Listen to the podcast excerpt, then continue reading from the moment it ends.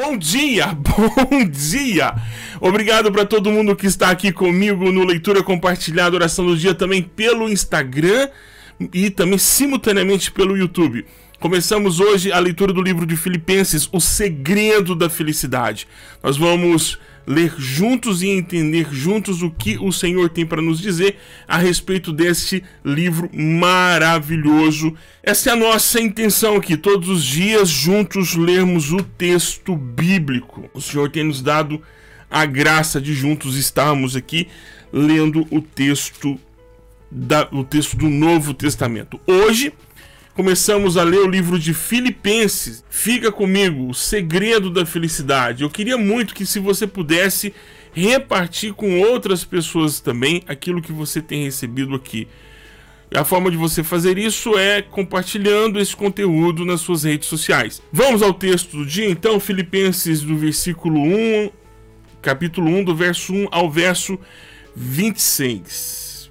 Esse texto é muito, muito, muito, muito, muito profundo. E o livro de Filipenses vai nos contar como ler a vida, o segredo da felicidade, é, a partir das nossas convicções. Então vamos lá. Paulo e Timóteo diz, então, Paulo escreve, aqui a gente está lendo e compartilhando com você, Filipenses do versículo 1, capítulo 1, do verso 1 ao verso 26. Paulo e Timóteo, escravos de Cristo, Cristo Jesus, escrevemos a todo o povo santo em Cristo Jesus que está em Filipos, incluindo os bispos e diáconos, que Deus, nosso Pai e Senhor Jesus Cristo, lhe dê graça e lhe dê paz. Todas as vezes que penso em vocês, dou graças a meu Deus.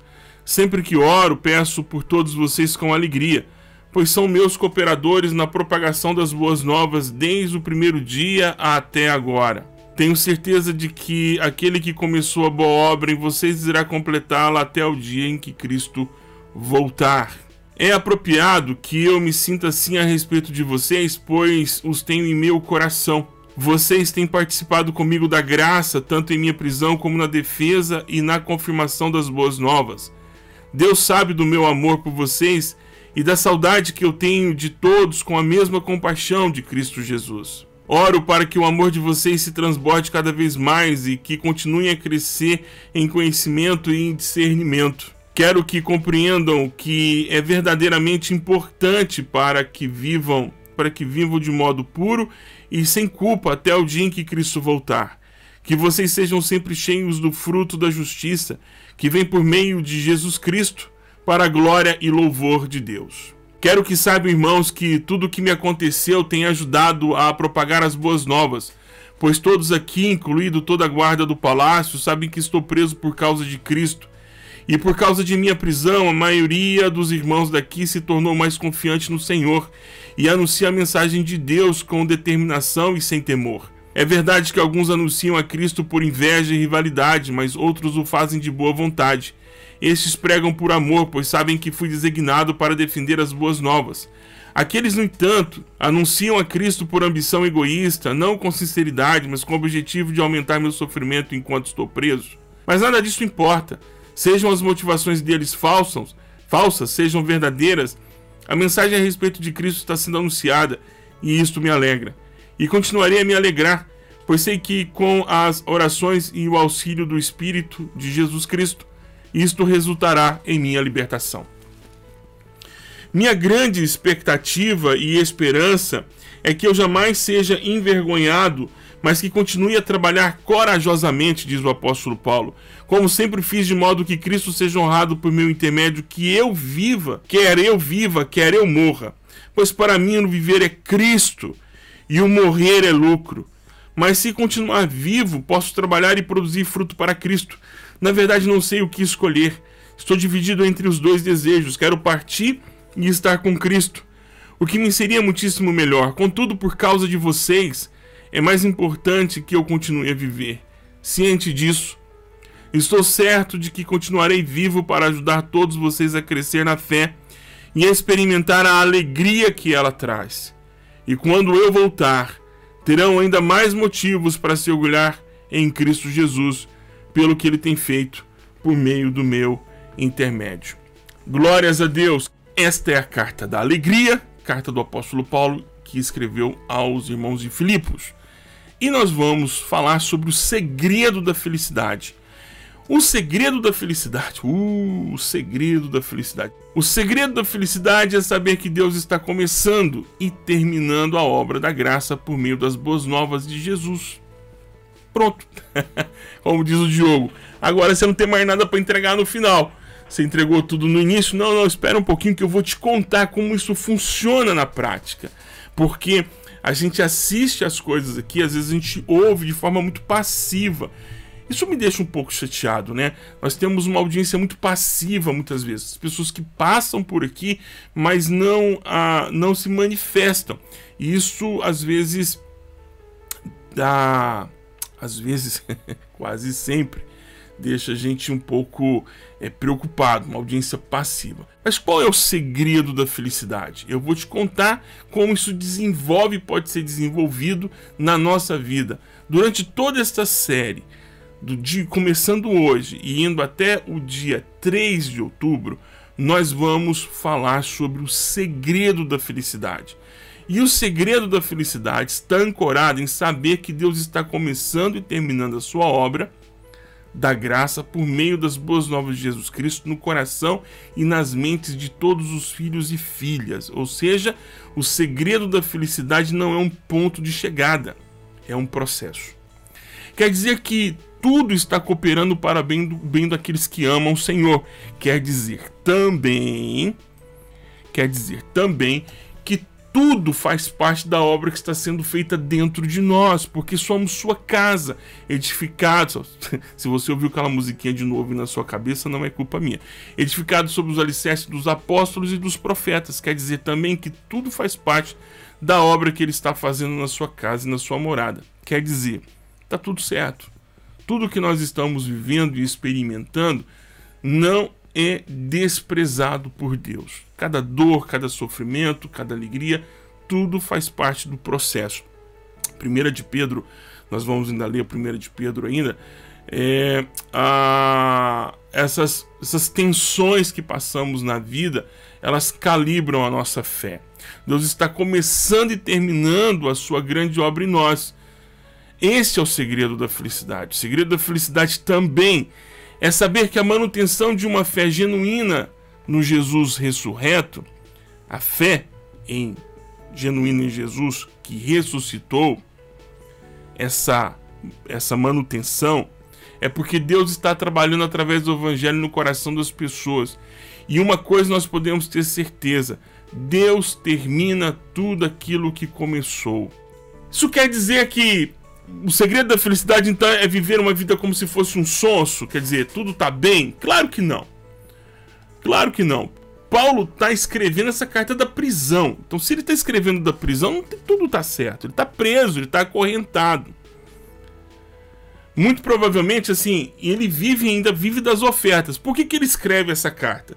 Ele escreve essa carta porque ele recebeu uma oferta dos irmãos Tíquico que ele cita na carta, tanto na carta de Colossenses, quanto na carta de, de, aos Efésios, como também na carta aqui aos Filipenses, ele, ele traz a oferta para Paulo e Paulo agradece. Então, essa carta é uma resposta à oferta que esses irmãos pobres, com muita dificuldade financeira, que se tornaram parceiros de Paulo, mantenedores de Paulo. Eles se tornaram mantenedores de Paulo. É... E aí Paulo escreve para eles da prisão, dizendo, olha, e, e, e é interessante, vamos colocar os dois paralelos aqui para vocês entenderem que nós não estamos fazendo aqui o jogo da Poliana, né? Não sei se você lembra aquele do, da, da obra clássica, né? Poliana moça, Poliana, Poliana menina, Poliana moça, Poliana mulher em que fazer o jogo do contente. Não, Paulo não está ensinando a igreja a fazer o jogo do contente. O que Paulo tá, vamos colocar aqui então uns pontos nos i são importantes. Paulo está falando sobre felicidade, mas ele está preso, acorrentado, é um embaixador que está preso. Nós vimos no texto de Efésios. E Paulo, a igreja de Filipos, os filipenses são uma gente pobre, gente pobre debaixo de muita paulada, muito sofrimento e muita perseguição. Gente pobre, vive debaixo de muita paulada e sofrimento. São dois miseráveis dois miseráveis, duas, olha, dois miseráveis, não, duas pessoas em situação de miséria e de penúria, ajudando mutuamente um ao outro. E aí Paulo escreve ele dizendo o seguinte: estou orando por vocês. E qual é a oração que Paulo faz? Faz e declara aos filipenses que é a oração que ele está fazendo a Deus. Que o amor deles transborde em conhecimento e sabedoria. Porque o segredo da felicidade é um amor transbordando, não em declarações é, verbais, mas em conhecimento e sabedoria. Por quê? Porque eles precisam saber que há um novo jeito de se viver neste mundo. E este novo jeito de se viver neste mundo, que o Evangelho mostra, nos obriga a ver o outro como eu mesmo. O segredo da felicidade não é resolver os seus POs. O segredo da felicidade é entender que agora o BO do teu irmão também é teu. É como se eu estivesse ali. Isso me obriga a viver no mundo com uma nova carta de conduta ética onde a vingança dá lugar ao perdão, onde o interesse pessoal sobreposto, o meu interesse pessoal é sobreposto pelo interesse do coletivo. Ou seja, se eu não ganho, ninguém ganha. Eu, eu servi com pessoas muito interessantes. Eu servi é, na igreja com pessoas muito interessantes. Eu servi com pessoas que eles tinham um, um seguinte critério. Eu não sei se você conhece gente assim. Eu servi com pessoas assim, que eles não tinham problema em dividir. Suponhamos, vamos, vamos comer, vamos. Eles não tinham problema em dividir, desde que não faltasse para eles. Porque se viesse a faltar para eles alguma coisa, eles não dividiam. Então eles não tinham problema em dividir. Não, vamos dividir. Mas para dividir, ele exigia que ele também tivesse. Se ele não tivesse, ele não dividia. Então, o interesse pessoal, neste caso, sobrepunha o interesse coletivo. Então, muitas vezes, você não abre mão de alguns dos seus direitos porque são seus direitos. E aí, por ser seu direito, você deixa o outro sem e você acha que está tudo certo. Mas isso não é a nova carta, a nova cartilha do Evangelho sobre nossas vidas. Paulo também diz que este amor, e aí ele coloca aqui, que este amor, ele é uma resposta. E como é que ele deve ser dado essa resposta? Ele diz aqui ó, que este amor, ele é sábio, ele se apresenta na forma correta de se fazer as coisas. Bom, Vivemos em tempos em que há muitas narrativas. Ah, esse termo, narrativa Brasil, sendo construídas em torno dos interesses pessoais ou de grupos. A verdade agora vem embalada em papel de presente, incrível, né? Vem embalada ou com alguns aditivos não declarados. Olha aí. Nem sempre é fácil discernir o que é certo ou só aparentemente certo. Então Paulo está dizendo: Olha, irmãos, estou orando para que vocês tenham um amor que transborde em sabedoria, em conhecimento, mas também para que vocês saibam discernir o que é certo. Porque são tempos difíceis, não são tempos fáceis.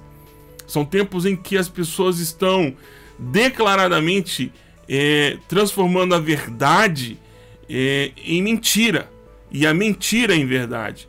E ele ora pedindo para que eles sejam cheios do fruto de justiça que redunda na glória de Deus entre as pessoas da comunidade. O segredo então da felicidade, diz o apóstolo Paulo, é saber que Deus está agindo além da vida. Cara, isso é incrível. Viveremos. vamos ver como o apóstolo Paulo insiste que viver não é mais viver do jeito que você quer viver, mas viver a vida do Senhor em você. Viveremos como Jesus aqui entre os que estão vivos, da forma como Jesus viveria. Muitas vezes nós confundimos as coisas. Crise de fé. Talvez você esteja passando por uma crise de fé. E, e é justo. Todos nós passamos por uma crise de fé também. Vez em outra eu também passo por elas. Mas é preciso também separar sentimentos. Às vezes, Existem sentimentos de, reais de tristeza, de medo e de angústia que não necessariamente não necessitam atrapalhar a nossa fé, mas às vezes atrapalham. Por quê? Porque nós oscilamos nesses sentimentos, mas a nossa fé não precisa oscilar. Precisamos saber manter a esperança e a fé em meio a esses sentimentos. Este é o segredo, um dos segredos da felicidade. Manter a nossa convicção de fé apesar das nossas emoções. Apesar das nossas emoções. Manter a nossa convicção de fé apesar das nossas emoções.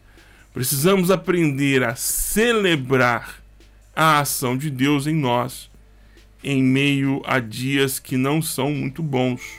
Aprender a celebrar a fé apartada do sentimento e das emoções que nós estamos vivendo agora.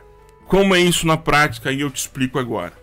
Vou te explicar agora como é isso na prática. Boa parte da igreja não aprendeu, não foi discipulado.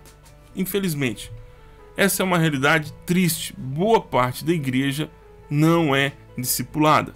Ela é somente domesticada. E isso eu venho repetindo aqui, sei lá, centenas e centenas de vezes. Essa domesticação cobra um preço. E quando ela cobra o preço? Quando nós somos colocados à prova, quando nós somos testados, quando a nossa fé é provada. Tem aquela canção, né? Quando a sua fé é provada. E quando a sua fé é provada? Sua fé não é provada que você vai atravessar o mar vermelho sempre. Sua fé é provada nos dias em que você amanhece triste. Então, as emoções, elas não podem regular a nossa fé. Como funciona isso na prática? Você deve ter convicções claras a respeito do que você crê, convicções claras, declarações claras a respeito daquilo que você acredita ser a verdade de Deus, guardá-las firmemente no seu coração, porque quando vier o dia dos, da sombra da morte, o cajado que vai te consolar, ele está no escuro, porque você está passando por tempos de escuridão. Então, esse cajado que vai te guiar no meio do vale da sombra da morte, você precisa ter convicção de que esse cajado pertence a Deus e é que é Deus que está te guiando neste cajado. O alerta é para que você não misture os sentimentos. Ninguém fica feliz estando preso como o apóstolo Paulo estava. Ninguém fica feliz estando preso como o apóstolo Paulo estava. Ninguém fica feliz enterrando um filho, um pai ou uma mãe. Ninguém fica feliz, ninguém está é, com sentimentos de júbilo e de alegria, ninguém fica saltando de alegria com um filho internado na UTI, entubado por conta do Covid. Ninguém está pedindo aqui para você é, sair por aí dando saltos de alegria. Porque não é isso. Porque as pessoas elas, elas, elas orientam muito mal. Manter a fé não significa estar sorrindo o tempo todo. Isso, só se você tiver algum distúrbio. Não tem como você entrar num enterro de alguém que você ama cantando canções de alegria. As pessoas vão pensar que você tá maluco. Não tem como. Não tem como você estar contente se todos os dias o seu casamento, as suas relações, o teu emprego ou, ou as suas amizades ou os contatos com as pessoas te sugam a alma. Não tem como você estar feliz. Não está como você estar feliz debaixo de perseguição, ok? Tem. O que Paulo está dizendo aos irmãos em Filipos é que eu sei da situação de vocês e a minha oração é que vocês consigam discernir que o amor de vocês por Deus, o amor de vocês por Jesus Cristo, transborde em conhecimento e discernimento espiritual sobre o que vocês estão vivendo, sabendo separar o que são as emoções que causam as circunstâncias da fé. É aqui que é o pulo do gato. Aqui é o segredo. O segredo da alegria que Deus nos concede é saber que a nossa fé é algo que ancora a nossa esperança que independente das circunstâncias que oscilam para positivo, oscilam para negativo, elas permanecem firmes. Eu deito triste, posso deitar chorando, posso estar passando por dias de muita aflição, mas a minha fé me enche de esperança que amanhã, mesmo que nada seja resolvido, será resolvido, porque eu descansarei no Senhor em paz. Esta é a nossa esperança. E aqui reside o segredo da alegria em Deus, que o processo de Deus na nossa vida continua e que onde ele vai terminar? Ele termina quando o Senhor disser: Vinde, benditos de meu Pai. Quando tudo for consumado na história. Isso pode ser depois que a gente descanse no Senhor ou morra, ou pode ser antes. O fato é que nós continuamos vivos. Então, a circunstância não define a nossa esperança. Porque, de novo, eu preciso repetir aqui: nós não somos o povo que está sentado no presente mirando para o futuro. Nós somos o povo que, do futuro, do conhecimento da nossa, do, do nosso futuro, está vivendo o presente. Nós somos o povo que sabe o que vai acontecer no fim. E por saber o que vai acontecer no fim, descansa o seu coração em meio às lutas que são vividas aqui. Ninguém está imune ao sofrimento. O sofrimento é o ambiente que nós vivemos. Nós vivemos no mundo caído. Então, o ambiente que nós vivemos é um ambiente de muito sofrimento. Mas nós podemos ser atingidos pelo sofrimento? Sim, podemos ser atingidos pelo sofrimento e muita gente vive muita gente vive, vive, muita gente vive debaixo de muito sofrimento e muito ataque, mas isso não define a qualidade da nossa fé. Nós temos que crer e acreditar naquilo que dizemos crer e acreditar. Nós não podemos nos. Escuta o que eu vou dizer. Não defina a sua realidade pelo que você está vivendo. Por isso, Paulo diz: Eu oro a Deus, pedindo que o amor de vocês transborde em discernimento e sabedoria. Discernimento para saber que o tempo que nós estamos vivendo não é fácil. Não defina a sua realidade, não defina a sua vida pela realidade que você está vivendo. Não diga eu sou uma pessoa infeliz. Isso é conjugar o verbo sofrer. Diga: Estou passando por momentos de infelicidade, mas sou filho e filha de Deus. Mesmo que os momentos de infelicidade durem do primeiro minuto de sua vida até o último suspiro da sua existência, isso não é perpétuo, porque o nosso destino é viver a eternidade em paz com Cristo. Muito obrigado por todo mundo que está aqui. Glória a Deus pela vida de vocês. Essa, convido vocês a estarem conosco nessa série O Segredo da Felicidade. O segredo da felicidade é entender que aquilo que nós cremos é mais forte do que aquilo que estamos passando. Então, as circunstâncias não definem quem eu sou. Não definem, de, não definem a minha história. Porque o que define a minha história é a quem eu pertenço. Então a minha fé deve permanecer firme, mesmo que as minhas emoções oscilem. Aguenta firme. Aguenta firme. Aguenta firme, em nome de Jesus. Deus abençoe.